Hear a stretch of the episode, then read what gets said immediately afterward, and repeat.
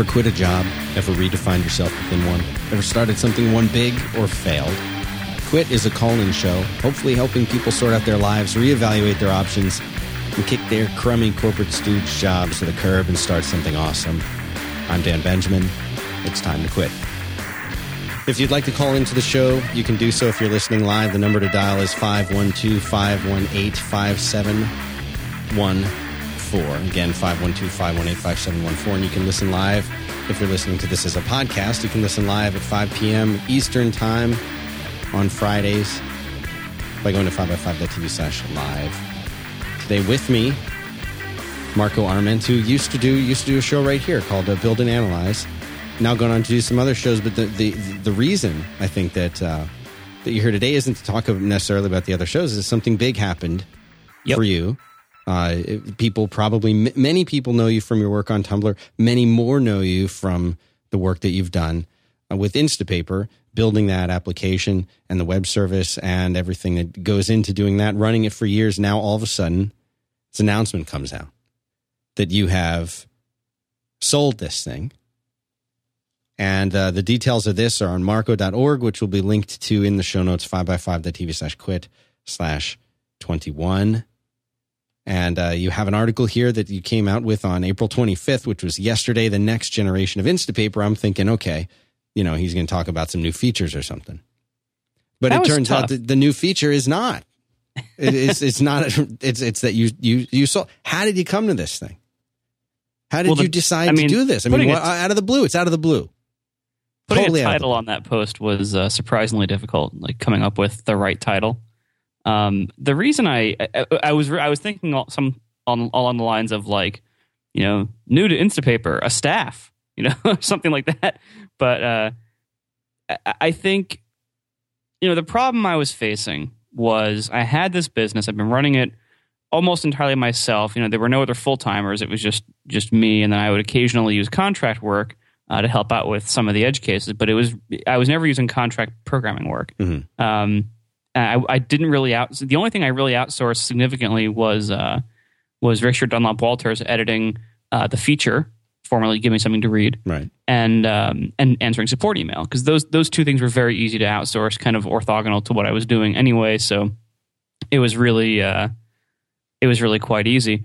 So, uh, but but you know the rest of the time it was really just me doing everything myself and uh, increasingly not doing things. You know because increasingly I I was facing kind of a really kind of a downward spiral of uh, I was losing motivation because I was just falling so far behind in things I wanted to do and in just basic maintenance tasks like, you know, maintaining the text parser and updating the iPhone app on a regular basis and stuff like that. It was really I- wasn't I wasn't just unable to make big changes anymore. I was like almost paralyzed making any changes because I was so bogged down by by busy work and by like critical things that I was never like I would I would be attending to like minor server needs here and there um, fairly frequently, or um, or just you know answering email or doing the taxes, and just there was so much stuff involved in just keeping this thing running, and none of it was particularly uh, severe. Just there was a lot of little stuff, and at the same time, I've been increasingly distracted by other things I wanted to be doing. You know, I have you know, since since we last talked on Right, the air, Right. uh, I've started two podcasts. Um, the magazine is still going great. Like Build and Analyze ended um, only a few weeks after the magazine started publishing, or like month, like a month and a half, something like that. It was it was pretty early on. Um, so the magazine's been doing great. I've been trying to do a lot more on my blog, just trying to trying to post more, trying to write you know fewer linked list items and more articles. Um, and you can you can see how how much or how little success I've had with some of those things, but uh, that's at least been the point. So I was basically, I, I think actually Justin W underscore in the chat room nailed it. I was starting to get burned out. I really was. I I was. It was increasingly obvious to me that uh, I was falling behind on Instapaper to such a degree that I was simply not going to ever be able to do the next big step for it. You know, I, I was I was talking for months, even back in Build and Analyze, I was talking about doing a big Instapaper version 5.0, and all the things I wanted to do with that are either not started or are in like a prototype stage and and not anywhere near completion. And it takes and I wanted to have a major redesign as part of it and all this stuff. And there was I had so much like like you just couldn't started. get up the the energy to say I want to I want to do all of this stuff. It was a combination. It, it, I, and I think you know I don't want to downplay the burnout and the fact that I was kind of getting tired of it after five years. You know those those are very significant issues that I was having, but I think it was also like it, it's discouraging when you're facing a tremendous problem. It's discouraging to start because and you, you know you've talked about this before. Like you know you got to break it down into small chunks and everything, and that that helps a lot, but I was looking at this saying, okay, here's the vision I have for the future of this product. Here, here's what I want it to be in six months. And looking at that and saying, looking at my life objectively, there is never going to be another six month period where I will both have the time to do all those things and be motivated to spend that on this. So it was really a combination of burnout and just a very daunting uh, vision of what I wanted to do next, and it, it just it was just a, a, fatal combination. And and I really should have probably sold the company six months ago, or Why or maybe longer. Well, because all these factors were were the case then too. Like I, I've been I've been failing to keep up with with Instapaper very well for almost a year. I mean, it's and and it was it was very obvious to me last fall in fact, I, I had originally mentioned the idea of selling it to a friend of mine um, back in like October. That was that was when I was first having these ideas. But then I I thought, you know, let me let me you know let me give it a couple of months and let me try to start working on some of the stuff I want to do and see see if I get the motivation back. See if any of it ends up being easier than I expect it to be. Um, you know, see see if I really get that back. Or I was thinking back then too, like, do I hire somebody? do I hire multiple people? Mm-hmm. Uh, can I afford that? And and if not, then what do I do? Like there's there's there's so much there was so much going on in my head about what I should do with this, and it was a massive amount of stress and a massive amount of guilt that I was feeling. And and I think you know I think a lot of people. I mean, I've never really talked to a whole lot of people who've had this exact situation of you know some business they're running that they can't keep up with, but they can't really hire anybody either. Um, you know, well, that's, a, that's something. Let me let me interrupt you. Sure. Why why couldn't you hire someone? Why couldn't you just say? And you know, the last time that I was uh, well, one of the last couple times I was talking to, to Matt Haughey, Metafilter, he and I were talking about hiring, and I had asked him, "How do you know when it's time to hire? How do you know who to hire?" And he said, and we were just talking about this with some friends last night. He's, uh, you know, the, the answer for him, and, and it's made sense for me, and I've talked to other people about it too, and it, it seems obvious when you hear it, is figure out the things that you like to do least, find somebody who likes to do those things, and hire them.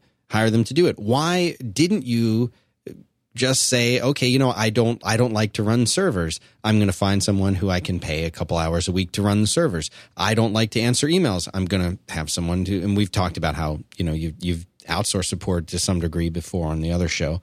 Uh, why not just find those things and find one or two people part time, full time, whatever's necessary to to do that? That's a really good question. I mean, and I thought about. I mean, that was that was the option I had in my head for for probably a month, and I was I was starting to plan out like, okay, here's how here's how I'm going to do this. Here's how I'm going to pay for it. Here's you know blah blah blah. But uh, there are, there are a few challenges with that.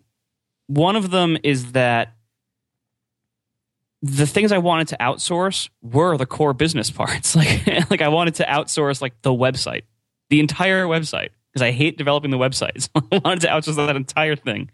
Uh, but that's really important. And anybody who is good enough to do that to my standards, uh, not only is going to be hard. I mean, they they exist certainly, but not only is that going to be a person who's very hard to find, but I don't know if I could afford that. You know, so that's that's a big challenge too. You know, I, I don't want to if I'm going to outsource the critical product development parts of this, like working on the website or even, God forbid, working on the iOS app, uh, which previously was my favorite thing to do. Yeah. Um, if I'm going to outsource that, Mm-hmm. That that's going to require a really, really good team. And I'm not sure that I would even be able to find. I mean, I'm, I, I've never, I've never hired anybody. I've never managed anybody directly in that way. Um, so I don't even know if I could be that kind of boss and build that kind of team. You know, and and I and the the experience I have managing contractors uh, indicates that I'm probably a terrible boss, and I probably shouldn't be having anybody. Um, I shouldn't be outsourcing things to people that I need to manage in that way. So that that was a big problem for me, and I, I had a great talk um, a few months back with underscore David Smith, and and that's I, I don't want. That's his full name, by the way. Yes, he, he's dropped the underscore since then, but, but I, I always say it in my head still every time, and uh, and it, it was a private conversation, so I don't want to tell you too much about it, but because it was off the air, but. Uh, he basically, you know, I, I ran this by him and I said, hey, look, here's the problem I'm facing. Here's some options I'm considering. You know, what do you think I should do here? And because he's he's been through all this, he's he's been through selling companies, hiring people, doing things himself, letting things stagnate if he chooses to. Like he's done all of these things, and he gave me some really great advice. And his he was he was mainly pushing for just keep it and don't hire people because he's he's had mixed experience hiring people. So and he's talked about this before. Um, so for a while, I thought, okay, let me try just keeping because that was that was one option too. It's like, well, it's still bringing in money, it still has people using it. One option is just continue letting it run the way I've been running it for the last year, which is basically letting it stagnate. And that actually was a pretty compelling option because I thought, well, I don't have to hire anybody it's it's working in in the most basic sense. Like it is working. It is bringing in the money, and it's not it's not losing money. Right. Um, Were you getting complaints from people? Were people sitting there saying, yeah. "Hey, this is this is not what I want. This other app has these features. Why don't you?" Was it was it at that point? you know, and uh, to to address that for a second, a lot of people think, "Oh, is this about Pocket or readability or whatever the competition?" And uh, honestly, it's not. This is about Instapaper, and and I mean that exactly as it sounds. Like I don't mean that to say that I'm that I'm going to ignore the fact that, that competition exists. I, I mean that Did the co- fact that there was competition make it easier for you to say, you know what, there are other solutions out there, or was it st- was that still not in play? Oh no, I don't want people going to use them. no, but uh, it, the problem, the reason why this was failing for me was not because of competition. Certainly, competition didn't help, but that's not that was not the main problem. The main problem was that I was neglecting Instapaper. That's the main problem. And I mean, I've had competition for the entire five years I've been running the service. You know, no one. It's never been a problem before. It was it was only a problem in this last year because I was neglecting Instapaper. That's the root of it. And so I thought, you know, if I continue to to neglect it and just kind of, you know, continue putting in the same minimal effort I've been putting in, never do another major upgrade again, um, that kind of sucks for Instapaper, and it sucks for my customers, and it sucks for me because like every day I get people yelling at me on Twitter that I'm not dealing with with their bug fast enough, or I'm not adding this feature fast enough, or I just haven't issued an update to the app in a while. And the fact is, they were right. All of those things, all those people were exactly right. And so reading that every single day just crushed my spirit. Every single Mm. day, reading a bunch of people yelling at me that I'm not doing what they need me to do with my product. And I knew they were right. So that's where all this guilt came from. And this massive burden on me of like and this this has been a huge burden on me for almost a year. I mean, it's it's really um So why why all along? Why didn't you just say, you know what, I'm not motivated to do this. It's not really my thing. But it, damn it, I have to do it because I've got people who expect it, and whether I like it or not, whether I want to or not, I just better do it. Well, so that's the thing. Um, basically, Instapaper, for better and for worse, was my job for the last few years. It was my full time job since I left Tumblr in 2010. Mhm. So it was my job. Now, in most cases, as anyone familiar with this show uh, can probably attest, in most cases, if you're really unhappy and you can't motivate yourself to do the thing at your job that you need to do, or if your responsibilities at your job have just become impossible and you can't even address them all quickly enough and you're just constantly failing and constantly disappointing people, the right answer usually is to quit.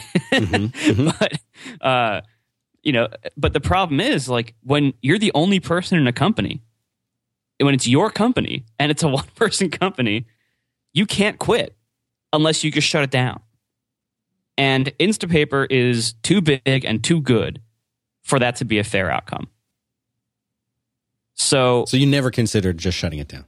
Never. No, I, I would have. the The worst case scenario in my head was that I would just let it keep running and let it stagnate. That was that was like my my nuclear option. Is not. I was I'd never considered shutting it down, not even for a second, because I still use it. I use it constantly. but you know what? I hardly ever read anything because I haven't had time. Hmm.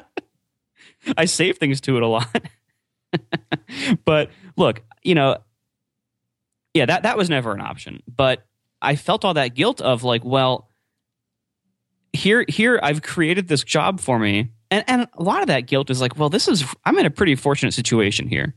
I'm my own boss with my own product and it makes it make it still makes money so it can still fund, you know, my survival and my life and my family. So like what am I complaining about? Like I felt guilty even thinking about in my head not doing this or not wanting to do this. Like the, it, there was that source of guilt too. It's like I'm in this fortunate situation, but I don't want it anymore. But you, you can't even really talk about that. You can't really even admit that to yourself, you know? So that was a big problem for me. And again, that that is being a, that has been a big problem for me for a year, and I've been just really unhappy for a lot of this year. And that's the the only way out.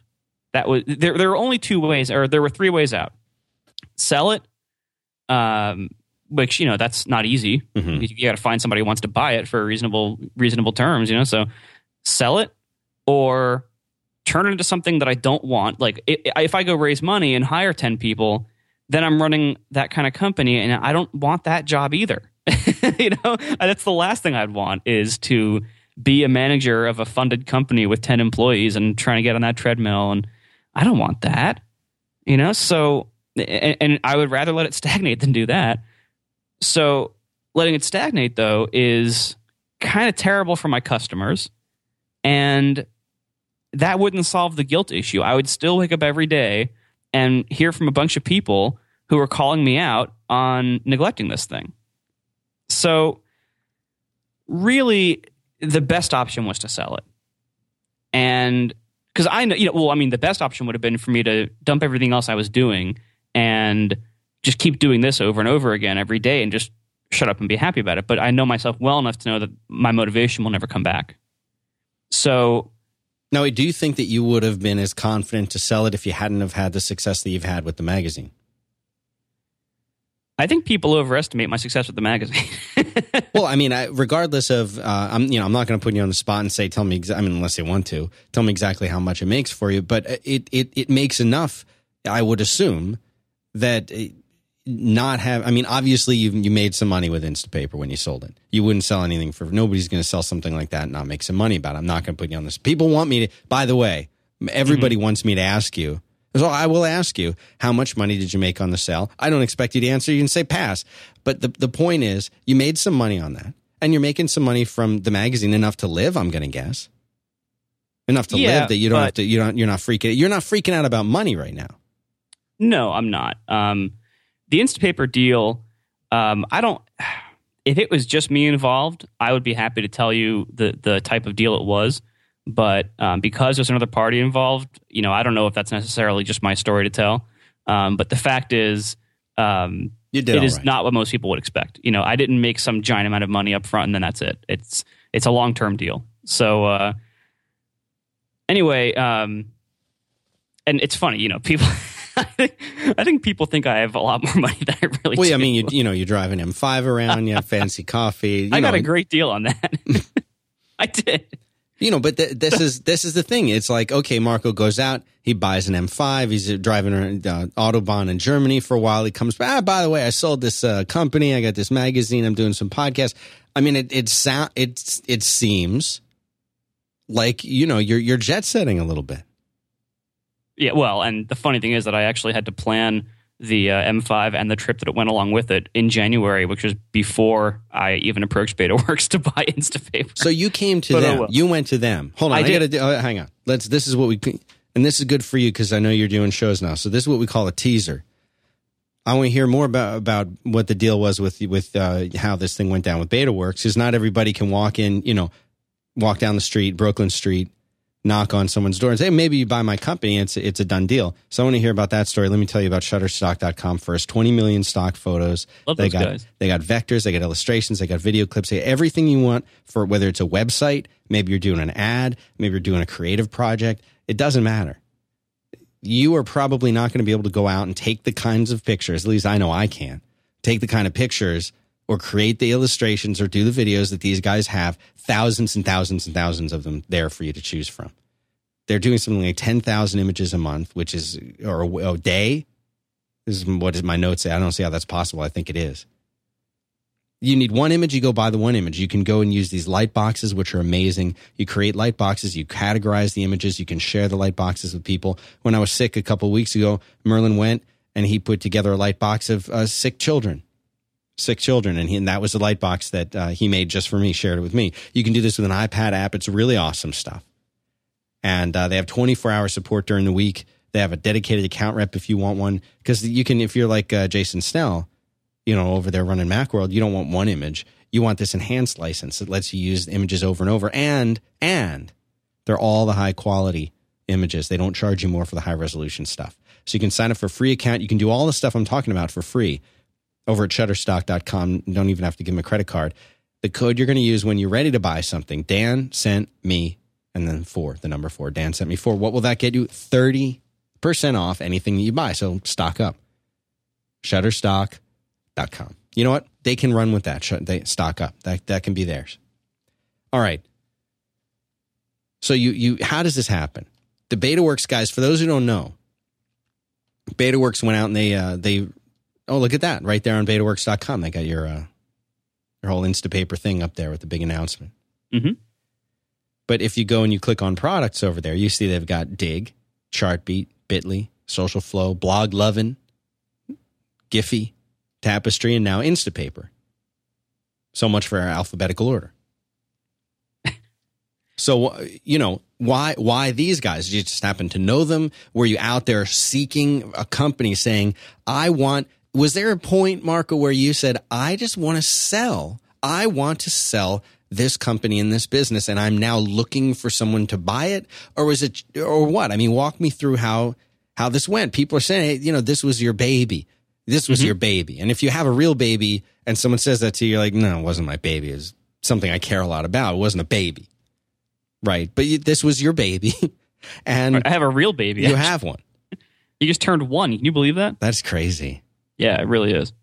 So how did you do it? Were you were you thinking I want to sell this, I need to find someone to buy it or how did this go down? So I was worried about selling it, uh, uh, the idea of selling it for a while, because we've all seen what happens in this business when you sell companies.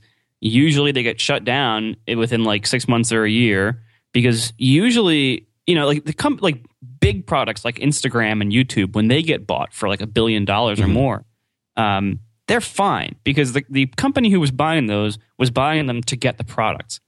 Um, but when smaller companies are bought, you know, small companies in the range of, you know, like, you know, basically under under fifty million dollar acquisitions usually, um, which I know that's a crazy amount of money, but you know, it all goes to VCs anyway.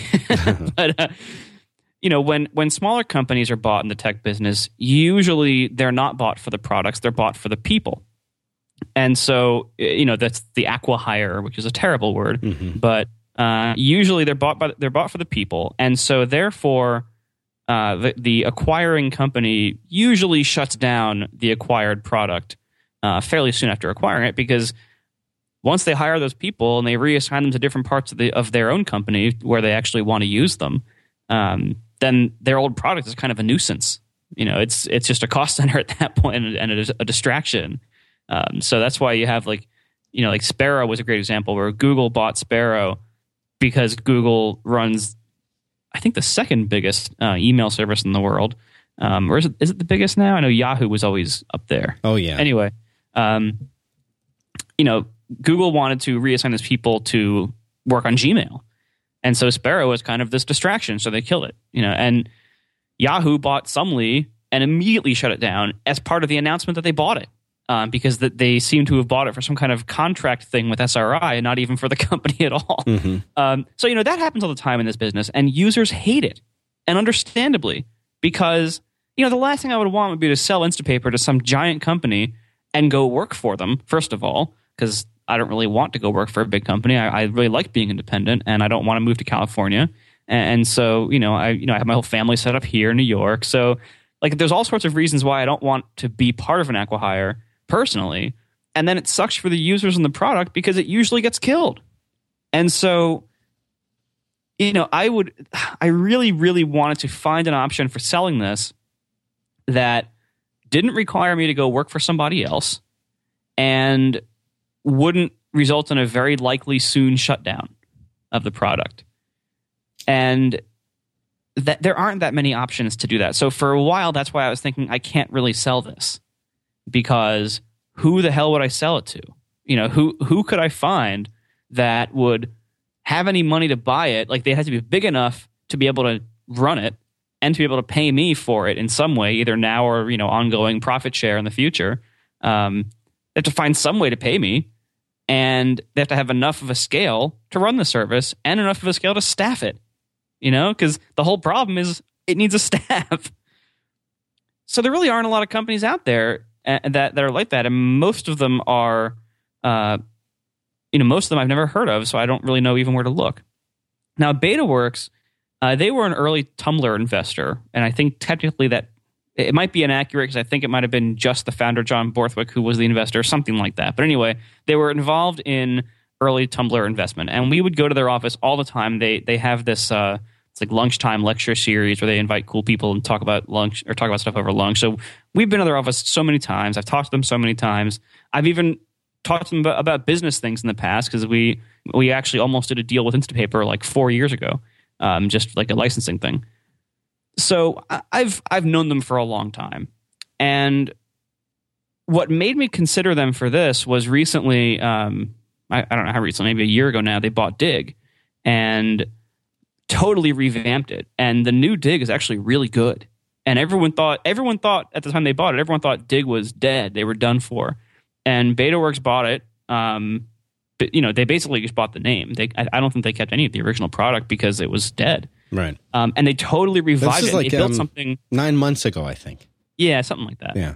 And they they built something really great there, and people like it a lot. And and I know, and you know, people people say a lot of people say they've never heard of BetaWorks before this, but you've almost certainly heard of their products. One of the biggest ones is Bitly, and and they have, they have Chartbeat and a few other ones, but you know Bitly's everywhere. That's the URL shortener.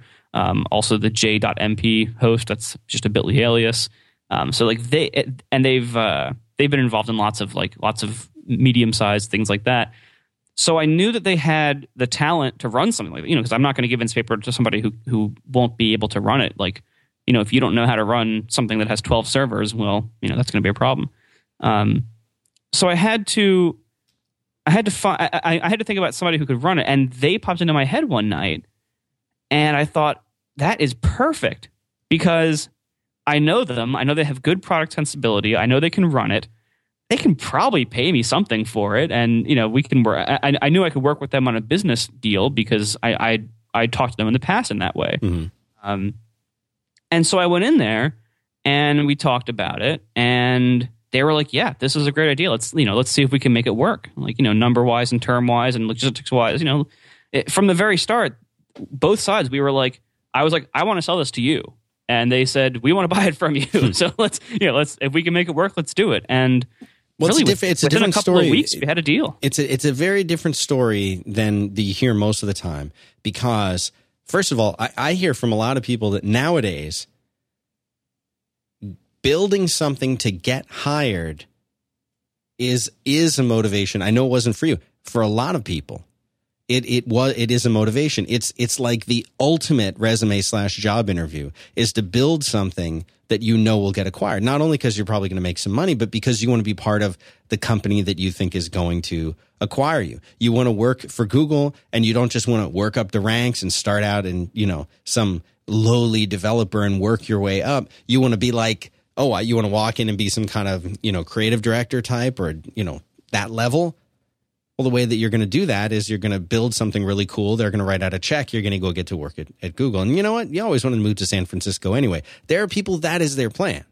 That is what they want to do. And and for them, getting acquired not because uh, you know because they came out with something neat. It's just that just proves that they they they're good at doing something. Right. Yeah. And for think, you, that was like, totally not the reason at all.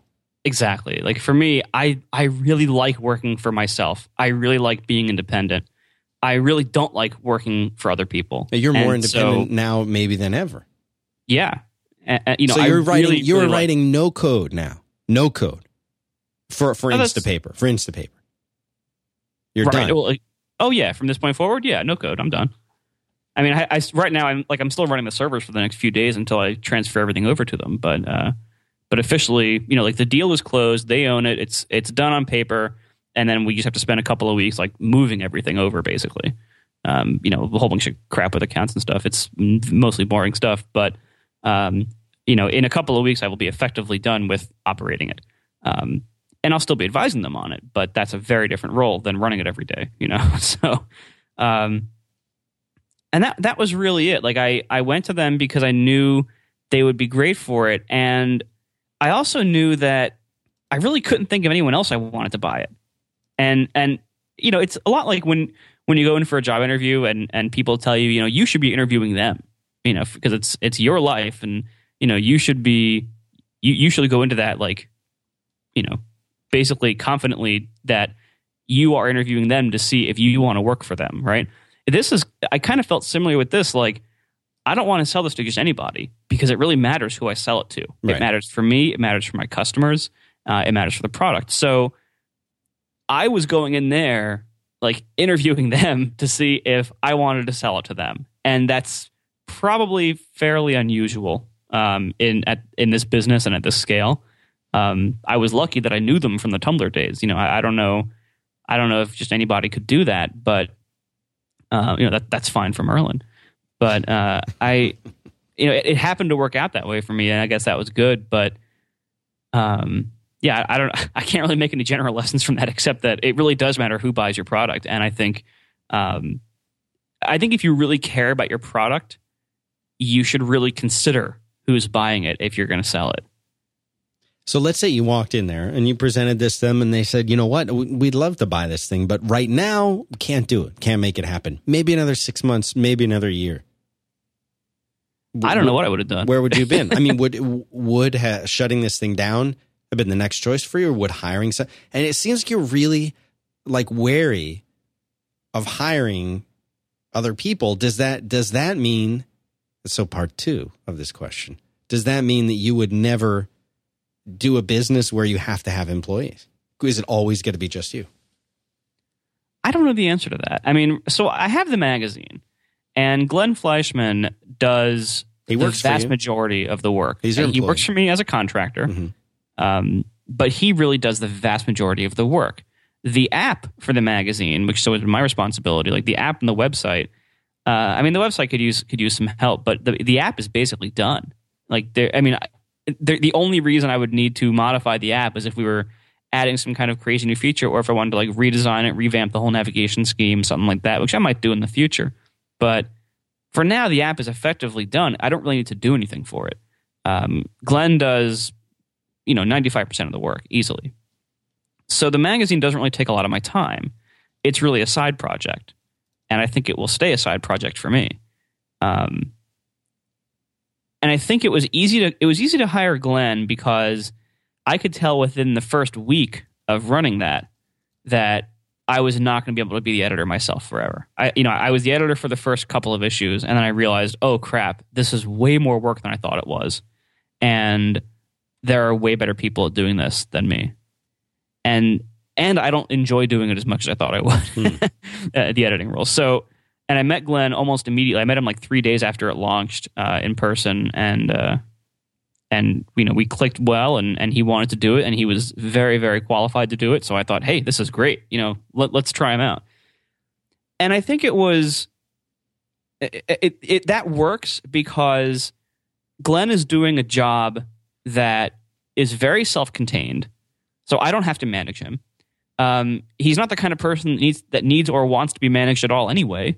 Um, so that's nice. Like we're both very both Glenn and I are happy with me not managing him. And that's a job that doesn't really have like he, he's doing such a good job at it that I never feel the need to intervene.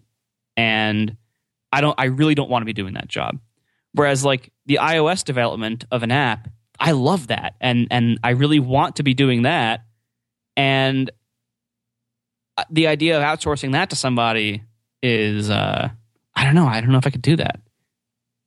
But also, I know that most like most of the roles that I would think about hiring people for Instapaper for would be things that again that I would have to manage, and I really did not want to do that. And and I know that I'm I'm just not good at that, and I just don't want to be a manager. I really don't. So it works with Glenn because I don't have to manage him. It worked with Instapaper with with uh, Richard Dunlop Walters doing support and the feature because I didn't have to manage him either.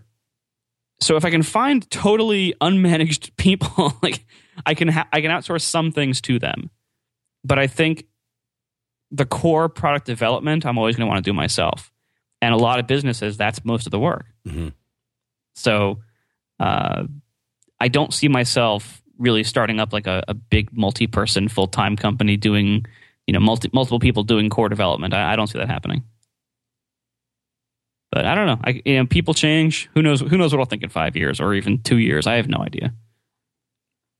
So I mean, maybe it's too soon to say. But what do you think you're going to be working on next? What's the the main thing? I mean, you've got the magazine going, but that isn't something you're doing constantly. You've got some podcasts going. I mean, it, or do you have another app in mind? Are you working on something else? Is it? Are you just going to you know do the do the thing that everybody does when they sell their business? Just kick back and relax. You know, spend some time no, on the beach. What are you going to do? No, I definitely can't do that. Um, I think what I'm going to do, what I've already kind of started doing, is I, I have a couple of ideas that I'm toying with in my head. I've started over the last few months a few like little prototype apps for a couple of different ideas of apps I might want to make. Mm-hmm. Ultimately, what I want to be doing is making an iOS app again. I really like doing that, and uh, I, I am not the kind of person who can like retire and sit on a beach forever and not be bored senseless after a day or two. Like I, I cannot do that. Um, so what I'm most likely to do, I mean, who knows again, but what I'm most likely to do is start a new app and release it, I don't know, six months, whenever it's ready. I, I really have no idea what it's going to be yet. Again, I, you know, I've started a couple of prototypes, but I don't, I don't know which one is going to be the winner and, uh, and when that might be. I, I was kind of, um, kind of hoping that WWDC would, uh, would help inspire me to go one direction or another, um, depending on, you know, what iOS 7 changes and, you know, if there's any new crazy opportunities in the market that it opens up because usually new iOS versions come with new opportunities in the market. Um, so I don't know. I'm probably going to wait until then before really going full steam on something. But until then, I have some prototypes I'm doing, and uh, and I'm kind of enjoying having more time for just writing, podcasting, you know, building little things, um, be, you know, being creative in those ways, in smaller ways but that's not going to be for me forever. So certainly, um, probably this summer, I'm going to really start full time on something else. Because if you think about this, you launched Instapaper. I'm just looking at my notes and also this recent post that uh, that's here again. It'll be in the show notes. 2008. And you were working full time at that time. Yep, I was working at Tumblr, which you said is not possible. I, well, here's what I've said, and this is this is where I'm. You're already you're already there. This is where I'm going. Oh, finally, we can talk about this. I was hearing you talk about this with Merlin like a year ago, and I was yelling at you guys on the train, like like like all crazy people who ride exactly. Uh, I don't believe this is my theory, and I've said it a lot on this show. It is not possible to be to to be successful at your job and also start a successful business and run both of them simultaneously. Eventually, you get to a point where one of them, both of them, and usually your personal life, family life suffers, and you need to make a choice. And the choice is either do I take this thing that I'm doing independently and focus it and make it better and take it to, to real success? Or do I, at this point, do I shut it down? Do I sell it? Do I stop focusing on it? Whatever, and make the make the job that I'm doing. I do not believe that it's possible to be a 100% success in your job and 100% devoted and successful to your side business. Are I you, would say you, that's that's true. However, um, I don't think I've ever worked a job that I've been 100% devoted to and maybe maybe that's one of the reasons why I'm not that great of an employee. After all, maybe you're just a bad employee, uh, like I always was. Yeah, I mean, I've always had side projects. Uh, just most of them never became anything, and most of them weren't that useful. but I've always been doing side projects of some sort or another, um, and so I don't really. I don't know. It's it's hard for me to really say whether I'd be uh, whether you're wrong about that assertion or not because I've never really been in the situation where I was giving 100% to a job. I mean, I've I've worked well at jobs. Like I've given a solid 80%. Uh, yeah, sometimes. Do you have the theory that your 80% is like 120% of what a, a normal human could do? There's a lot of people who'll be like, well, I only need I mean, to I only need to give 50%. And they, they're still happy with it. And maybe that's true. Well, I mean, I don't, you know, who knows? Developers work at very different rates, and very, I mean, my, and my productivity is always like a roller coaster. Uh, I've always I've always had like you know I'll I'll I'll goof off and browse the web at work for four days of the week, and then on the fifth day get a burst of productivity in the morning and pound out the most amazing code ever in th- in three hours straight. I think. See, I think that's very very typical though, and for myself and of other developers, where I've heard know, that a lot. You can spend days where you're like, I, I probably wrote an hour worth of code today or I probably wrote, wrote an hour of whatever. If you're a writer, I probably worked for an hour. And then all of a sudden you will get a burst of whether you call it inspiration, call it creative energy, whatever it is. You'll get that. And then all of a sudden you'll be like, man, and then a day or two will go by and you'll be like, I just wrote two weeks worth of code in the last, you know, 14 hours. Right. And really, and, you know, now, ever since I've been working at home for myself, and this is when I left Tumblr to do Instapaper, um, this has been the first time I've ever worked at home and and definitely the first time I've ever worked for myself. And so I thought, you know, this will be great. I'll have uh, now I'll have all day every day to work on this thing where I've only ever had a few hours here and there at night to work on it before. Well, it turns out turns out that uh, that I have the exact same pattern with my own projects as I do with anybody else's. Right. I'll have I'll have the exact same you know bursty roller coaster of productivity that I you know that I have with anyone else's stuff. I have that same thing with my own stuff. So that's always how I've operated Instapaper. That's how I that's how I write on my blog. Um, the only reason I could do podcasts is because they're scheduled with other people, mm-hmm. so that at least keeps me on a regular schedule. But uh, you know, I always have that that kind of boosty productivity, and so do you have any? When you're at, I mean, I'm not again. I'm not asking you for specifics, but yeah. can you can you say by looking at the overall, whether it's application sales or whatever metric you would use to evaluate the success of, of Instapaper, would you say that Instapaper was more successful because you decided to devote yourself to it completely? Or do you think you could have uh, just just kept going the way you were going? That's a good question. I don't know. I mean, I couldn't stay at Tumblr anymore because my job at Tumblr was about to become something ridiculously crazy just because of the scale that they were growing at was right. insane. And so that wasn't what you wanted. Right. And and I was and I probably couldn't do it. I mean, that probably was the the, the job that the job that my old job became I'm not qualified to do. Mm. and so I'm really glad that I wasn't there for that. I mean, that's one of the reasons why I left at that time was because the job was about to change dramatically. The company was changing dramatically. So I knew that, you know, that that had to end. So it's hard for me to really say with Instapaper. I mean, it was doing well before that. But the fact is, you know, today back then, you know, almost every industry, almost every product category starts out really simple. You know, like the very first car, it's a car analogy. The very first car was fairly simple. You know, some guy figured out how to how to you know take a frame made of wheels and made it move forward in some kind of powered fashion. Okay, you know that, and then then they got more complicated, and now it takes billions of dollars to start a car company.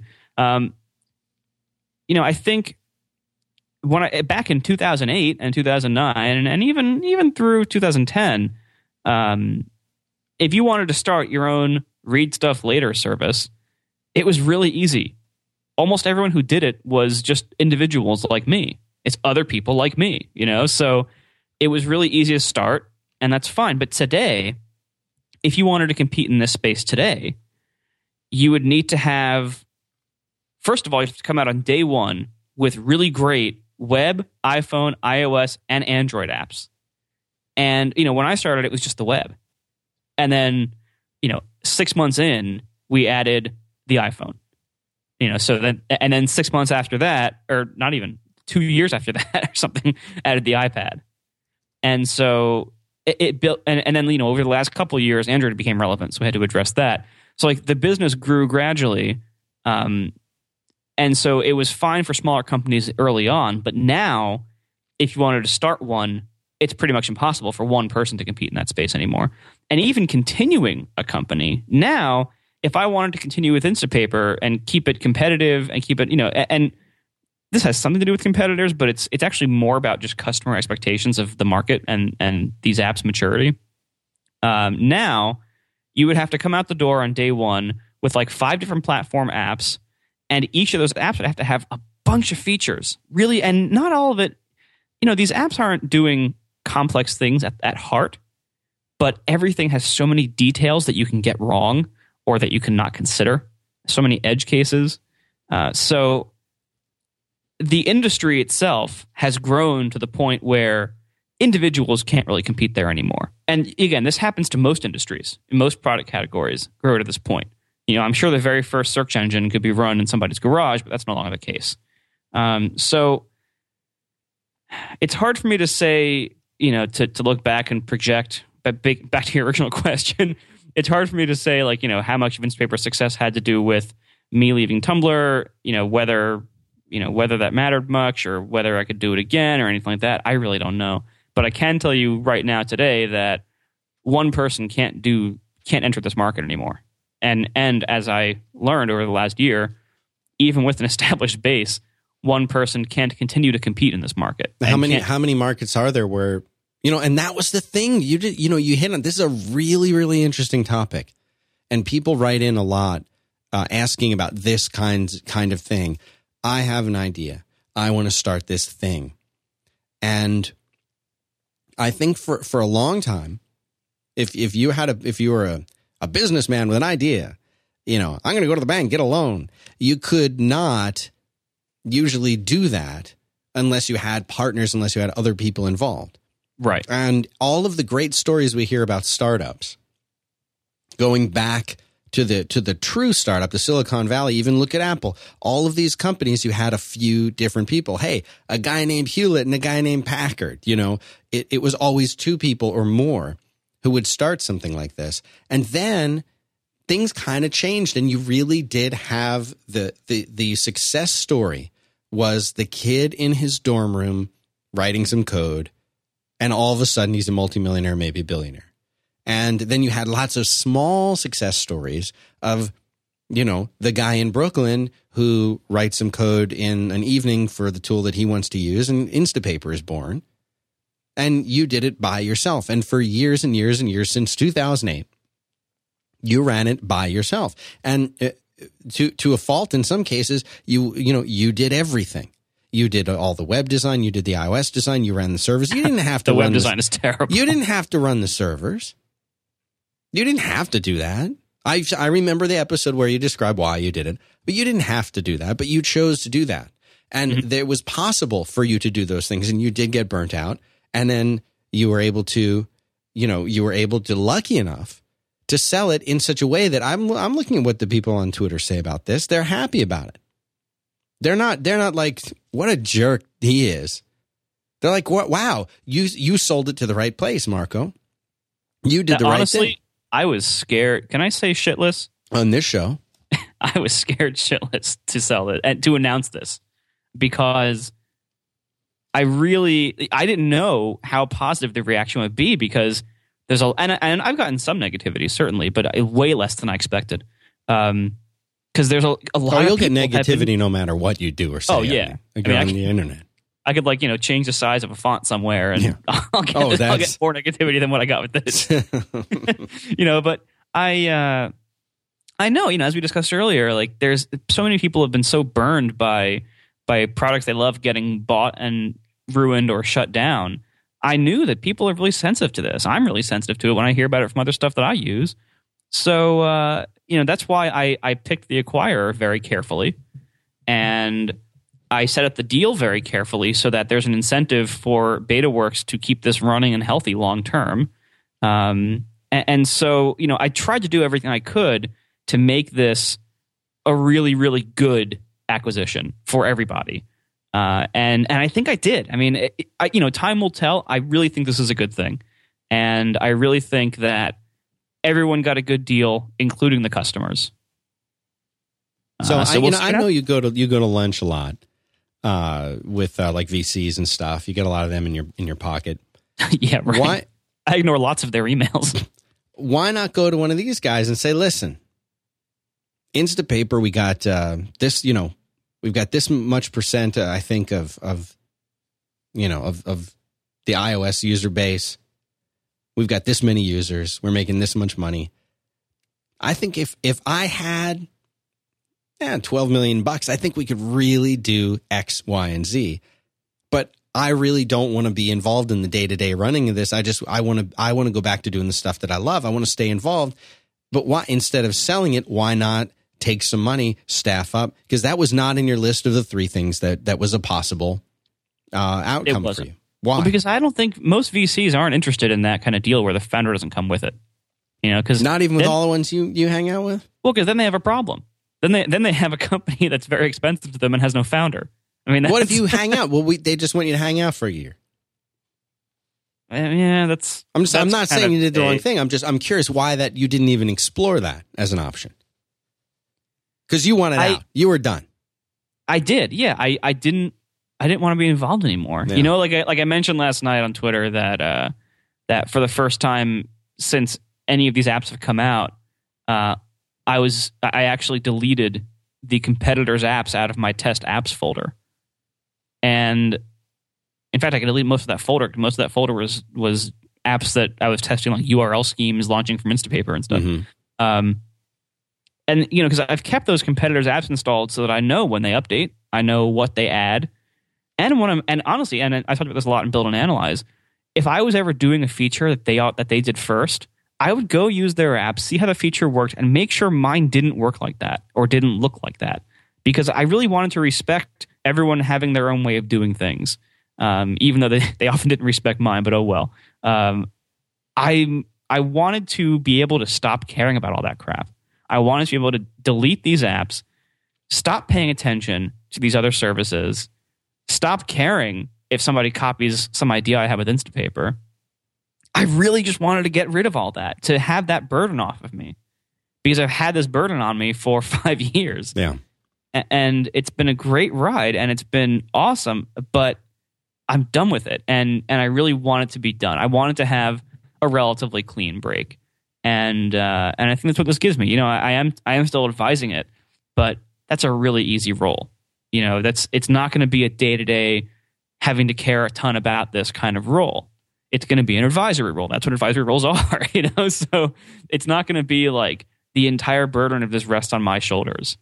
And because you know when when I when I did the magazine, the um the the foreword article, the introductory article, up until the last minute, it had a pretty big section in it about Instapaper and about why I wanted to launch a second app. Uh, and I deleted it at the last minute because I realized it really was, you know, this article was more about me and Instapaper than it was about the magazine, and that didn't fit. So I deleted most of that crap. But the gist of it was that I had spent the last few years with this as my as my primary or only income, um, with Instapaper as my primary or only income. I had spent those last few years dreading every morning waking up and checking my phone.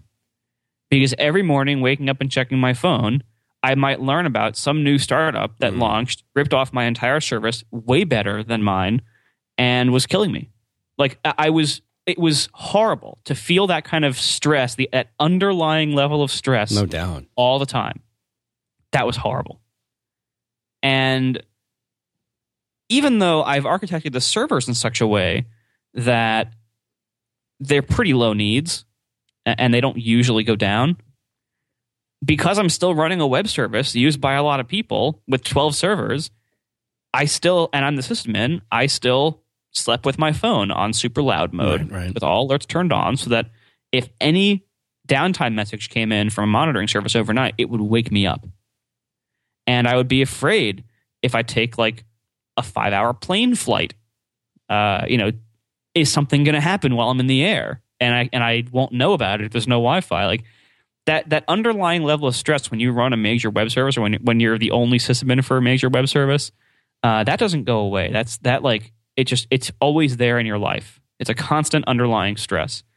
And you know you can get rid of that with with monitoring services sometimes or with um with managed services sometimes or or you can hire part-time sysadmins but oftentimes they won't be able to help you very much 'Cause if the problem is like well uh, you just need another database server to handle this this spike of traffic right now or there's some kind of inefficient thing in your code but we can't find it because we didn't write your code and it's too big and complex you know we've I've I've had some experience with managed hosting in the past, uh, and it's it's never been that useful because usually the problem is just well, you know, you- you're just having a scaling issue right now in some way. Like, like the problem isn't that isn't something needs more RAM or needs to be rebooted. The problem is deeper than that, you know, and so a managed service can't help you with that. So, anyway, anyway, um, All right. So listen, we've got what was a, the next question? well, we, we've got a, we've got a bunch of calls, uh, and I got to do second sponsor. So if you want to get a jump on the calls, 512-518-5714. A lot of fives. A lot of fives. 512 518 5714. Give us a call. We'll take, I mean, we got a couple people on hold already, but yeah, we'll see how many we do. Squarespace. You know a little bit about Squarespace now. They're great. All in one platform makes it easy to create your own website. That's that's the gist. For a free trial, you're going to get 10% off. You go to squarespace.com and the offer code that we have here is Stooge4. Stooge4. This is what's great about Squarespace is there, you know, we're talking about this. We used to talk about adding features and things like that all the time. Build and analyze. This is what these guys always do. They're always updating their platform. Always. They got new designs. They got new features. They got more support. I mean, you start out with a beautiful, amazing looking website. Tons of little options that you can go in and tweak. You can you can pick one of their templates and without using any code, without writing any CSS, you can completely change the look of it, even just by tweaking the colors and the imagery and things like that with their little sliders and little clicking buttons. It's amazing what you can do without having to actually write any code. They've got the most amazing support that works 24 hours a day, seven days a week. It's eight, Marco, eight bucks a month. Eight. Eight bucks a month. This includes a domain name if you sign up for a year. And uh, as I said earlier, you can try Squarespace for free. You don't have to give them a credit card. You don't have to do anything like that. You're going to get 10% off if you use the code Stooge4. And uh, one of the things that they have, I've been, t- I've been messing around with this a bunch recently, is they have these uh, connected accounts. Before I was always talking about the responsive design and all the stuff that they have, but something that's so cool, you can connect, you know, Twitter, Facebook, LinkedIn, Pinterest, Instagram, Google, GitHub now. You can connect Dropbox. So if you create a gallery in Dropbox, it can automatically create a gallery on the site for you. I mean, it's it's so amazing the way that they've built this kind of integration. Uh, and and and and this is it. This is this is where it's at. So go check them out. Squarespace.com. Code I want you to use Stooge and then the number four. Uh, support the show and go get uh, spend eight bucks a month. Get something amazing. Thanks very much to them for making the show possible. 512 518 5714. And uh, you want to do a call? You up for Let's doing a do call? it. Yeah. This guy's been on hold forever. His name is supposedly is Benjamin. Kind of awkward. Benjamin. Yes. There he is. Is that your real name, Benjamin, or you just pick a good one? No, this is that's my real name. Okay, here's what it says. You're in the middle of nowhere. In, are you in Kentucky? Yes. And you're moving here to Austin. Good move. And you're wondering you're wondering how to make your mark, how to how to get started out here. Yeah, I've never been in been to Austin, much less lived there, and I had known nobody there other than you know obviously you and Haddie, uh, and um, I have no idea where to go. You know, as far as um, you know, getting started, finding a place to live, and I was wondering, like, for me and also for everybody else, how do you get started in a city you've never been to? Well, I mean, the, okay. So first of all, what do you do? Um, right now, I'm in school. Um, I'm learning how, how to install network cabling. How old are you? I'm 23. Okay. Today. Today. Happy birthday. Thank you. Do you have a job here? you just moving here on a wing of prayer? Um, I will be moving there with a job in, a, in an apartment. I wouldn't do anything else. So you got a job and you get an apartment, and that's it. Well, I will will be moving there until probably January. Um, so, I mean, I haven't started looking for a job yet. I'm still working on my education. Um, I'm going to be leaving here with about 11 certifications. Um, in what? In the network cabling and also my A plus certification. Okay. And you want to know what? How to meet people? Austin's like a super um, young. It's I mean, like a young. I mean, it's a great family town too, but it's like a super young. To just go down a rainy street on Friday night, you'll meet everybody you want to meet.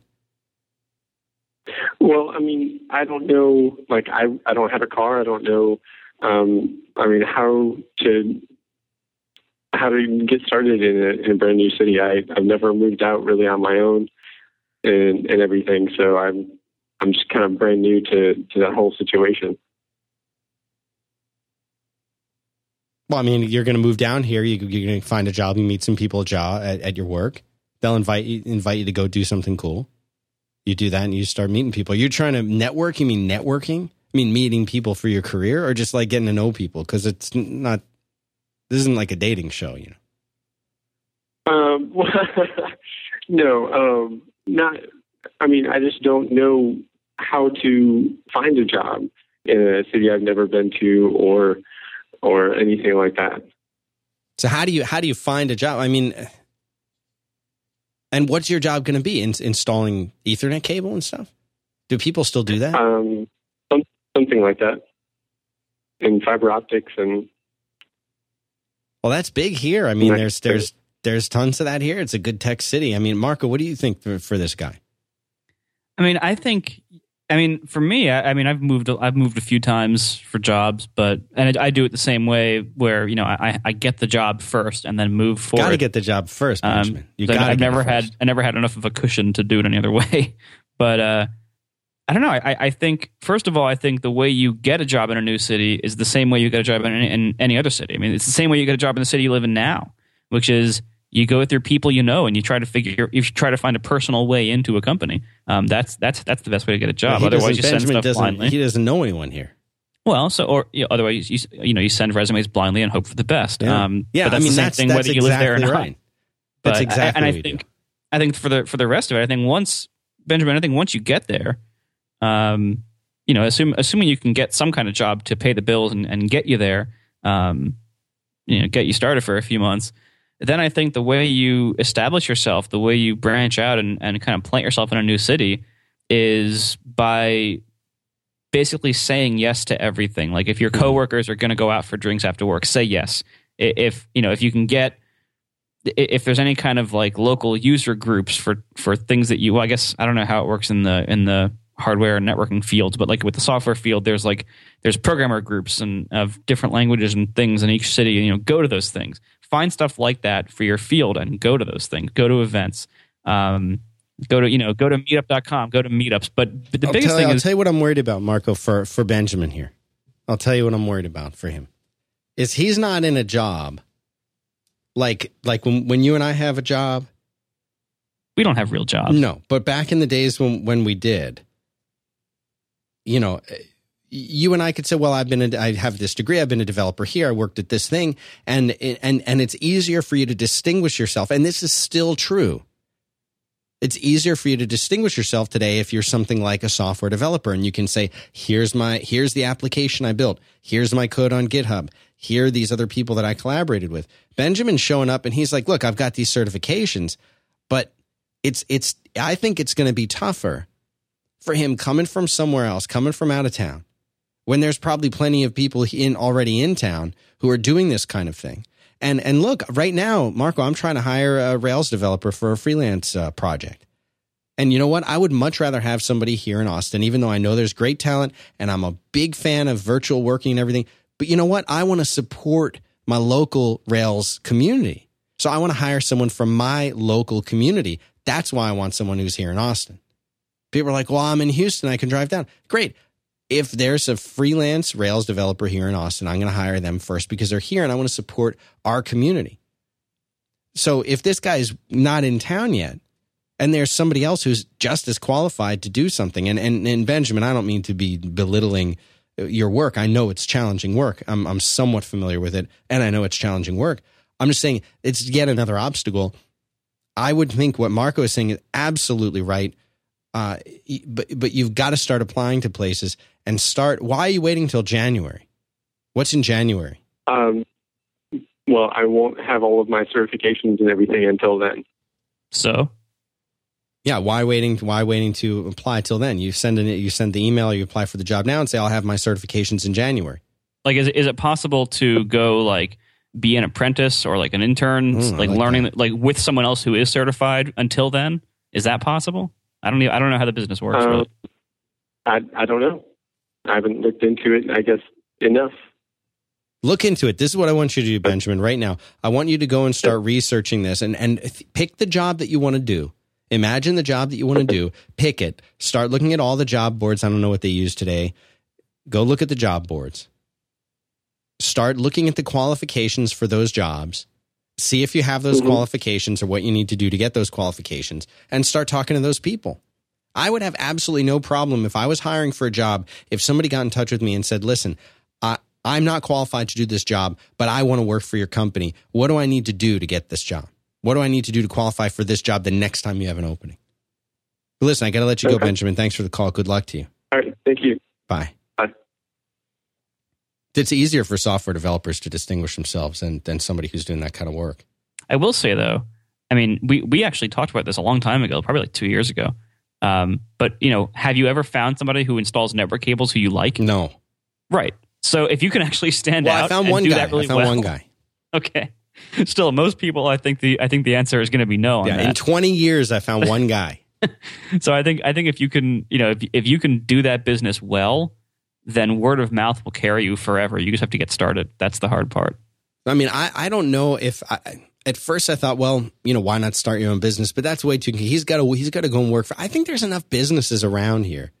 But seriously, the social thing will take care of itself. You just you just show up in Austin, and you're gonna have, you're gonna have, wind up with friends. Just say yes to everything. Yeah, just show up. All right, hang on. Let's get this guy, Juan from Orlando. Yeah. Where where are you? in your Uh, he's from- there. People always call from their bathrooms. Yes, I hear you. They always call from their bathrooms or their garages. It's always an echo happening there. Where are you, Juan? They're on a spider phone. He's on speakerphone. I'm, He's sorry. I'm, I'm embarrassed to say.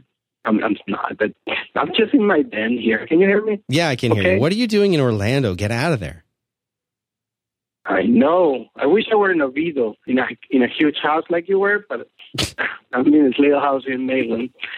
Maitland's not bad. I got I Um, got married in the Maitland Arts Center. Yeah, uh, it's a great place actually. Um, uh, and, and I'm, I'm so glad you mentioned that place because um, I know that then you know uh, where I'm located, and um, mm, and that's the problem that I have. Uh, I I've been an entrepreneur most of my life. Okay, so what? So you need? How are you an entrepreneur if you don't have a good idea? Well, because I've been an, I've been an entrepreneur most of my life. I mean, I created uh, three different business that uh, at some point were successful, and at some point failed for different reasons. And um, the problem that I have right now is that I don't have a great idea or a good idea or an idea that allows me to jump from a job that I have right now in the finance business to uh, something else. And it's, it's frustrating because, and, and the reason I'm coming back to Maitland is because I own commercial space in, in Maitland and pretty close to where that um, mm, the place you mentioned a minute ago, the Yeah. uh, community center. And I don't have a good idea for a business. I have the place, I have the the the I'm a driven person. I don't have a good idea, and, it, and just kind of infuriates me. Well, I mean, uh, I'm here, and here's here's the interesting thing. Marco, I know is probably going to have something to say about this, but it's Yep. not it's not having the good idea. It's having the ability to execute on the idea. That that that's that's the difference. Anybody can have an idea. It's being able to turn that into a business. Sounds like you have. If you've been an entrepreneur, how many years have you been? How many businesses? Wait, wait a minute. Hang on a second. When you say entrepreneur, what does that mean to you? Because I almost Well, never use that term. Business, starting a business and making it work, making it work. That's for me an entrepreneur, person who who is always looking for an opportunity. And so you've have you started businesses in the past? Yes. What have you done? What have you done before?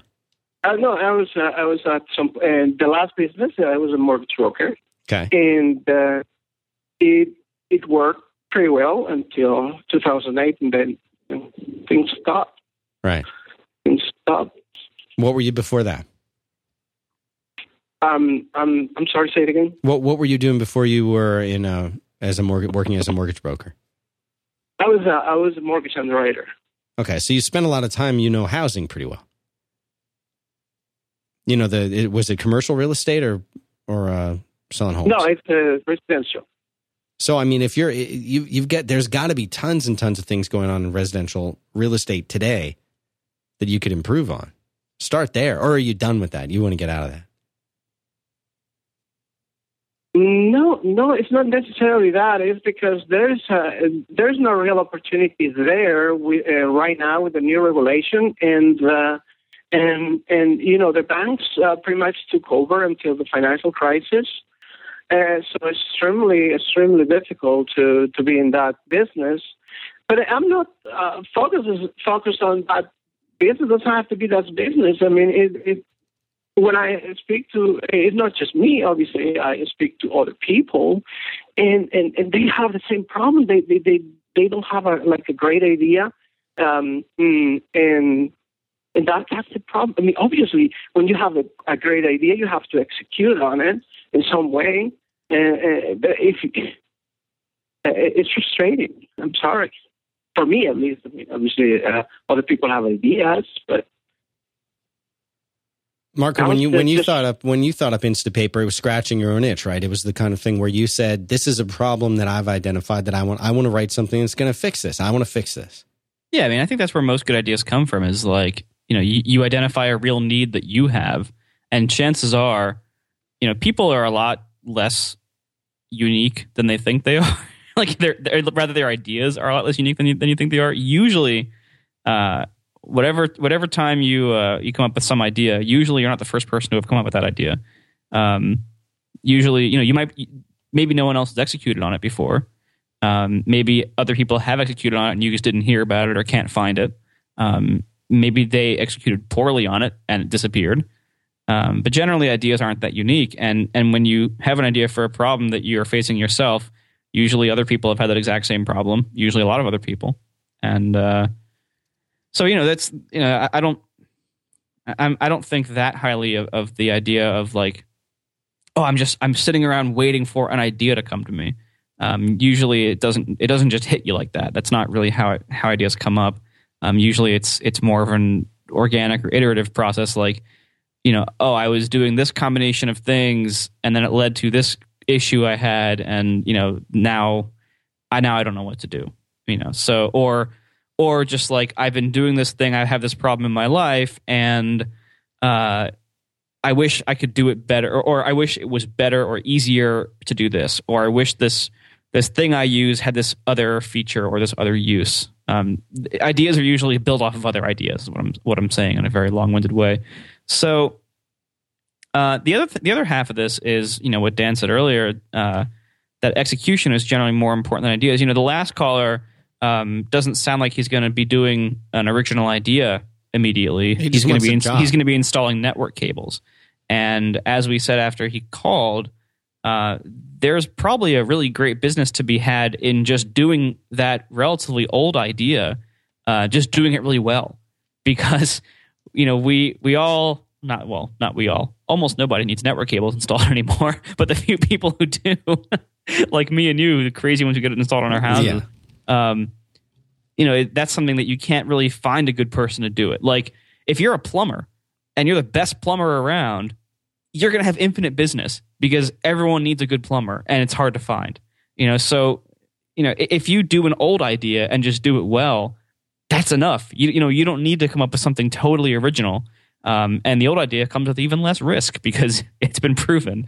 Um, you know, Instapaper when it started out uh, was really just a slight modification of Delicious.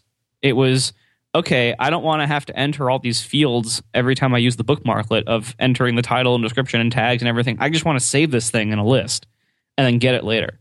That was the original idea was take delicious and remove a bunch of features and remove one click. Um, that was just literally solving a problem I had. So, you know, it's it wasn't like one day I woke up and said, "Oh, suddenly I have this idea for this service that saves all these things and syncs everything between your devices and saves it offline. And maybe someday Apple will make a smartphone to to uh, do this, and maybe they'll make a, a tablet later on to make this easier to read on. Uh, you know that that all came iteratively afterwards, built on the original needs and original idea. So I think maybe you're looking at this wrong. Uh, I think maybe you don't need to be waiting around for one idea to strike you uh, out of the blue. I, I think instead you should maybe look at look at the kinds of things that you do, look at the kinds of things that you can do that you like doing, and just see if you can make a business for yourself doing old ideas. And you know, it's very possible that new ideas will arise from that once you start that you'll that you will build upon, but you don't need to sit around waiting for an idea before you can start a business. All right. So listen, uh, good luck to you, Juan. Thank you. All right. Thank Once so you much, figure once you guys. I figure out what you're going to do, call us back and tell us how you're doing. I will. All right. Thanks a lot, Marco. Thanks a lot, Dan. Take Big care. fun. Thanks. Anytime. And I think, uh, look, I, I, I, I I think that's kind of a romanticized notion that you're sitting there one day and like a bolt of lightning, you have an idea and you jump up and shout Eureka and you, and you, you go and start writing code or, you know, Yeah, that doesn't usually happen. Like I'll occasionally have that for a feature, for a feature, right? maybe like or like a design decision. Yeah. but like, like not, not for like the whole of a business. No, no, definitely not. and I think you know I think people are, uh, you know I, I people outside people in this space. I think that's one misconception. I think the other misconception is that if you have a good idea, you'll be successful. Oh yeah. Oh, idea people are the worst. You know, the, the- oh, I had this idea. I'll, all I have to do is have the right idea, and I'll be a, I'll be a multimillionaire. Yeah. Somehow money will rain down upon me, Right. and that'll be it. I'll be I'll be set for life because I had an idea. That Uh-huh. I think that I think that was true a hundred years ago. Not even then, really. Yeah, maybe not. You know, I- all, I all you had I to do was figure something out, and, and and it would work. You know, I think like that that myth of that being the case is what keeps the patent legislation the way it is because people think it's a good idea because they think that'll happen to them. Uh, that's a different issue, though. yeah. All right, let's do two. We'll do two more calls, then we're gonna be done. All right. And the, this guy Phil, he's in Schiller? Seattle. No, not not Phil Schiller. Oh, He he just moved to Seattle. He, he has no job, and he has advice for Benjamin and other people like him, like Benjamin. Phil, are you on? I'm here. Hi, Phil. So yeah, I um, just moved to Seattle. Um, thanks for taking my call, Dan. Sure thing. Um, so yeah, how old? How old are I you? Phil? reinvented myself. I am. Uh, I'm 39. Okay, So reinvented yeah, I, yourself. uh, I what's that? you reinvented yourself. Um, yeah, a while back, I was basically a corporate stooge. I was an IT help desk guy at Oracle. Oh, um, that's it. That's the that's what I'm talking about. Phil, that's Oh, yeah. the corporate stooge. Uh, I describe your job. Tell me about your job. Except that I had a pretty short commute. Tell sorry. me your job. What was it? What's that? Walk me through your, through a day in, in your life. Back when you were Well- at a corporate stooge level. Yeah, that was. Uh, the, you know, the team I worked with at Oracle was great, but it's just like one of those jobs where um, it's uh, maybe some people can do it, but ah, it just you're always the guy that gets called when there's a problem. Whenever the phone rings, you, you start to dread the phone ringing because there, there's a problem. It's terrible and it's your fault. Usually, Yep. I wasn't just supporting users; I was supporting uh, salespeople. So, um, Oh, that's the everything worst. is an even bigger emergency. But so I, I switched from that and became a full time uh, freelancer. I went from a full time job to a three month contract, uh, which was nerve wracking. But um, that worked out. I've been doing freelance uh, Rails development for the last, I guess, four and a half years or so. Um, well, we just picked up and moved to Seattle. Um, and of course, I was between gigs, so it seemed like, well, maybe this is a good time to move. But now I'm out here. And of course, in Minneapolis, I knew everyone. Out here, I don't know hardly anyone. So uh, finding a new gig has been more challenging than I expected. So now I'm I'm trying to figure out: do I go all in, keep looking for a contract or freelance gig? Do I, uh, you know, take a full time programming job somewhere? Um, yeah. How much of a how much of a right now. financial cushion do you have, Phil, before you've got to get worried? Um, I probably I got probably two. I got May paid for. Um, Oh, you're cutting it close, Maybe- man. You're cutting it close now. I'm getting really close. Yeah. Um, yeah, the the last contract I had, they were paying on like a net 45 or net 55 basis. So I still have income coming in from that. But yeah, that's going to run out. It's going to get me through through May and maybe the first maybe the first couple of weeks of June if I'm, I'm lucky. And you set aside Uh, thirty so- percent of that for taxes already, right? Yes. Yeah, Good, that's good, you know taxes are taxes are taken care of. All right. Um. So yeah, so I'm just. Uh, So, what kind of job are you out- looking for right now? If if we have someone in Seattle who's listening, maybe Virginia can hook you up with somebody. She won't call the show anymore. Uh, that you're, you know, Um, saying what what job do you want? You're in Seattle. What job do you want? Um, I would like love to keep doing what I'm doing. I'd love to to do more Rails stuff um, or more JavaScript stuff. I'm getting into Ember.js and some of those kind of front end frameworks, and uh, I think that would be a really interesting space. Also, uh, Ember backbone Embers in particular is really cool. But you know, really, I have you know we have a two year old. Uh, I'm married. We we picked a house in the center of town. We had to move without really being here. So we picked this house. The, the rent is not, you know, it's not cheap. So I've kind of got myself into where, uh, yeah, I need I need to get going on finding something real soon. I mean, I, here's what I would do. I normally I would tell somebody, you know, give yourself 30 days. You don't have 30 days. You've got almost no. You've got Right. almost no time. So, what's your fallback? I want to hear what your fallback plan is, Phil. What happens if in two weeks, because that's reasonable, two weeks. If in two weeks you don't have Right. another lead on a good contract that's going to carry you for three months, what do you do? What's your fallback? Do you move back to Minneapolis? Um, no, we've moved. I mean, I drove a U-Haul out here. Who's uh, we? Hang on. Who's we? we? car. Mean, We who? what's that? Who's we? We? Um, my myself, my wife, my son, who's two years old. And you support them, Um, right? You're you're supporting here, them. so Do you support them? Yeah. She Yeah. doesn't work. She has not been working. She's a graphic designer, but uh, she's basically been just taking care of uh, of our two year old for the last uh, well, close to two years. So you're re- you're Um, really cutting it so- close, man. You're really cutting it close. yeah. now I'm see this yeah, Marco. I mean, this is the kind of fortunate thing that makes is- me nervous. This is the kind of thing I hear that? Marco Marco every week. Something like this comes up, and I, I start to worry. Yeah, that's that's yeah, a little too I mean, close for comfort. the comfort. fortunate thing is there's work out there. Um, it's just that the interview process, even for contracts, it's not. You know, it takes some time. And then they could come back and say, "Well, you know, we really like talking to you, but you know, maybe next time." You ever been honest with him? You ever said, "Listen, I'm, I've got to get something right now." I mean, that sounds desperate, but you're desperate. Let's be honest. You're de- Well, you, I- you should, I and if you soon. listen, Yeah, listen. Phil, Phil, this is serious. You better, Yeah. you better be desperate right now, because Oh, you got yeah. a wife and Believe you me. better be freaking out. I want you to start freaking out. Oh, I've been freaking out. Okay. So, if if if you, you say there's work out there, why don't you have it?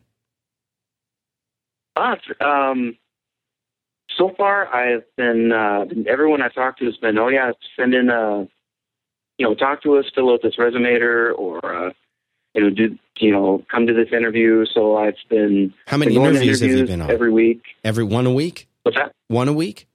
No, um, I've had either one every week or or multiple, but usually it's it's always a process. It's what their schedule is.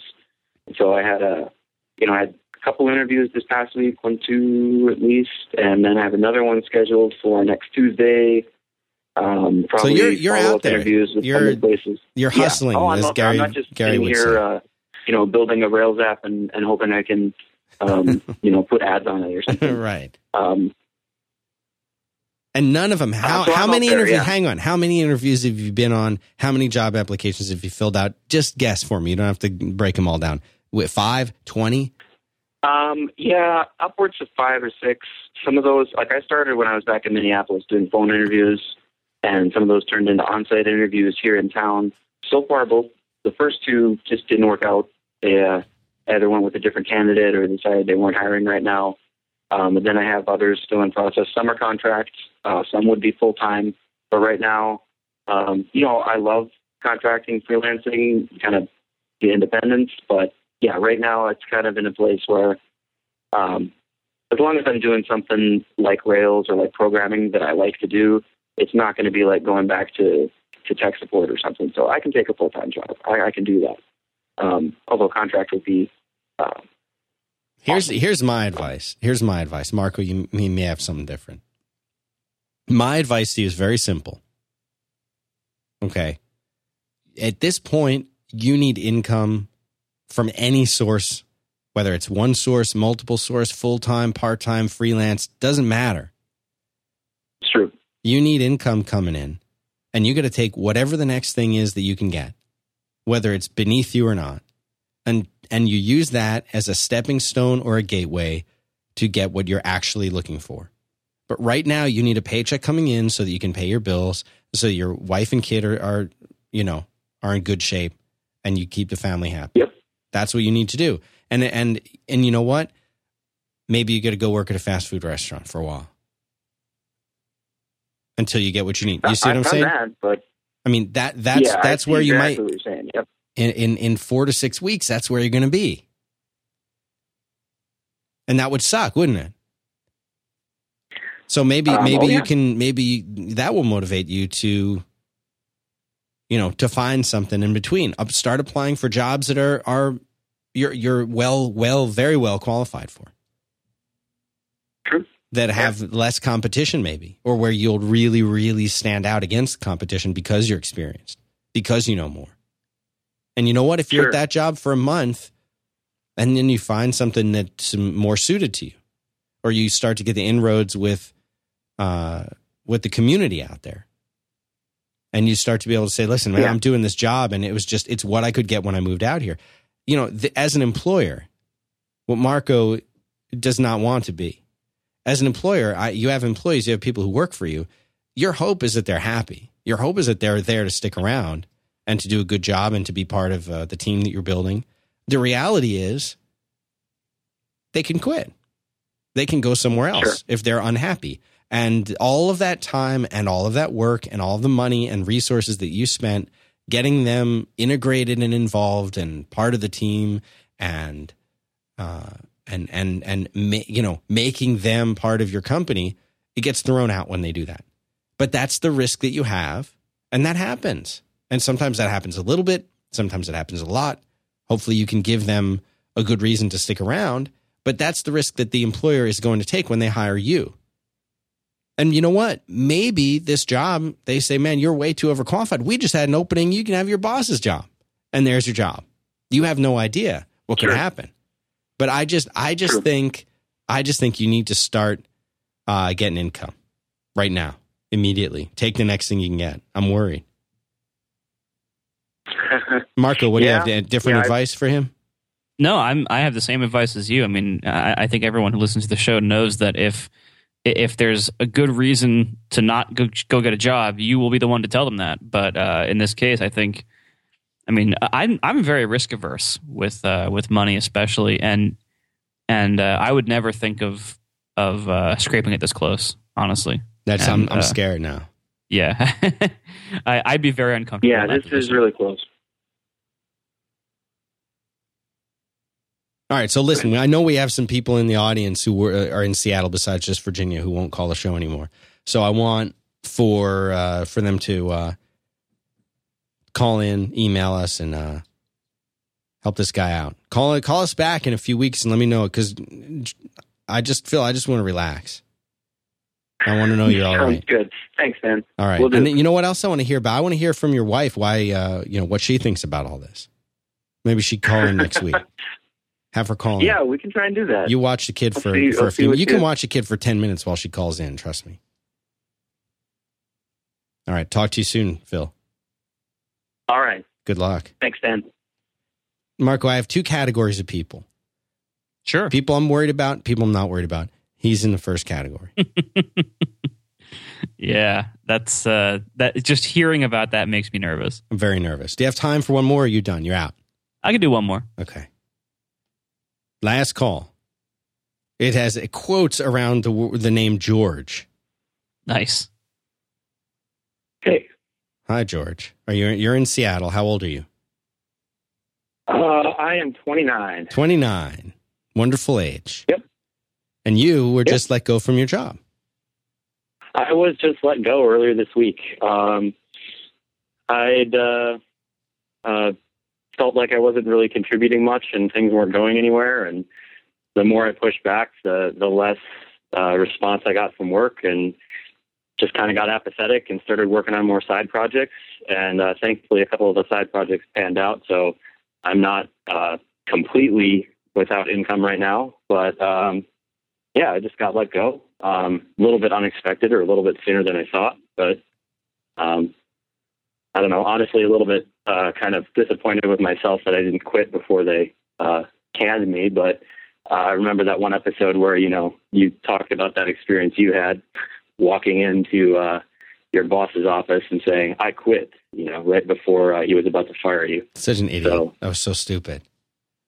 I was younger Yeah. than you though, So so, uh, I took that to heart and just kind of um, just hung out. I don't know. I felt that I, I felt I was working at the level commensurate with what they were paying me and how they were treating me as an employee. Okay. And uh, you know, and then eventually it just wasn't working for either of us, so they let me go. You get a severance? No, no severance. Um, just paid up through. I essentially got like a two week vacation, um, paid up through the end of the month, and then uh, I'm done. So, um, don't really know what I want to do next. Uh, I code some, but I'm horrible at it. Uh, I, We- we all are, trust me. in Seattle. Uh, so you're going to stay in So Seattle or you're you going to move? I'm going to stay in Seattle. I like it here. You have a family or anything like that? Um, no, is actually um, coincidentally Phil, the guy who just called in. Family's back in Minnesota, so that's where I grew up. But yeah, I, I don't really have a plan. Um, I'm not in as dire of a situation uh, income wise or savings wise, but uh, yeah, I, I don't really know what I want to do. I, I know I'd like to get better at coding because I like it as a hobby. why do you say I- you're I Why do you say you're horrible at it instead of saying I'm I'm inexperienced? Uh, yeah, no, that's that's a good point. No, I don't know. Um, I mean, like I've been I've been writing a lot of I've been writing code for for decades, and I know I'm not not that great. I can I do an okay job. I'm I'm I'm competent. But if if you're just getting started out, if well, it, it's not being horrible. It's just that you haven't you haven't learned it. You just have to learn good it. point. I mean, Marco Marco and uh, you know is is a big proponent of just rolling up your sleeves and doing it the way I am. And I don't think Marco did you did you go to school for code? Remind me, I can't remember. I did, yeah. I, although I was a terrible student and just barely made it through and had a terrible GPA. Yeah. But I, I do, in fact, have a computer science degree. but I mean, look, the, I mean, most people, you know, if you're if you're reasonably smart and, and can think somewhat logically, uh, you can program if you want to. Uh, the the challenge mostly is most people just don't enjoy it, and because programming is a very um, it's a very frustrating pursuit until stuff works, and you spend you know it alternates between frustration and excitement that you just built something and it's working and oh my god that's awesome. And then more frustration when you try to find something else or you try to add something or move on or you find a bug. Um, and so a lot of people just can't handle the frustration part of it. It's not interesting enough to them. And and the highs when it works aren't high enough to offset that.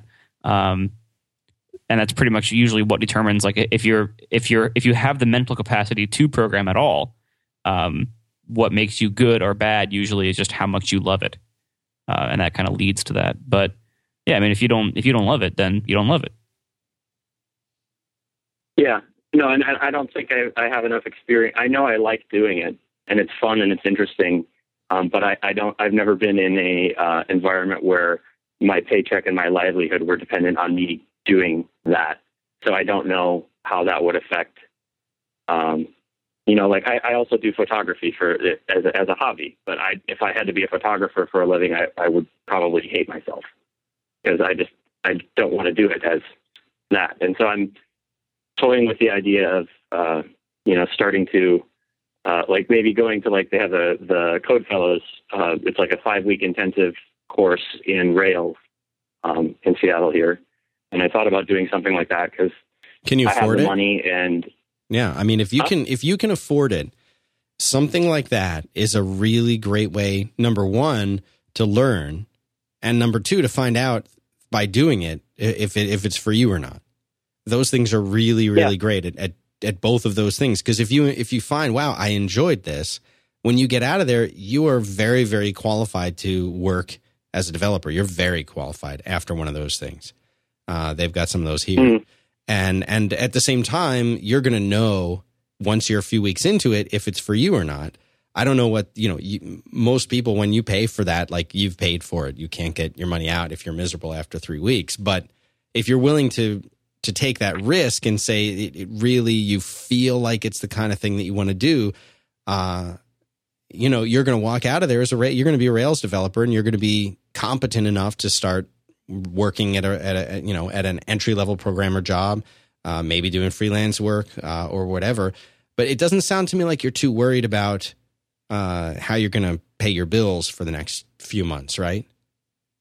Uh, I, I I have income coming in from a couple of side projects. Basically, I'm just going to have to spend less money. I'll, I'll, be all right. Um, but the the side projects are are uh, by no means guaranteed. Like they're they're probably going to start falling off uh, within the next month or two here. So I do have you know two three months of a window. But um, the the Code Fellows thing is actually I, I think I'm just going to do it. I'm just going to throw down the 4K because it's it's comes with a guarantee of they will find you a job afterwards, or you get uh, three thousand of, of the four thousand back. I mean, that's that's a pretty sweet deal. Um, I think I think it's going to teach you pretty quick, not just Rails, but if you like that business or not. And uh, and it, it it sounds like you're you're probably, I mean, I don't know you, but I would guess this is probably the last opportunity you're going to have to do something like this, because pretty soon, you know, you're going to start having a mortgage. You might have a family. You might have other responsibilities. You know, you're you're going to turn. You're not you're not going to be 29 forever.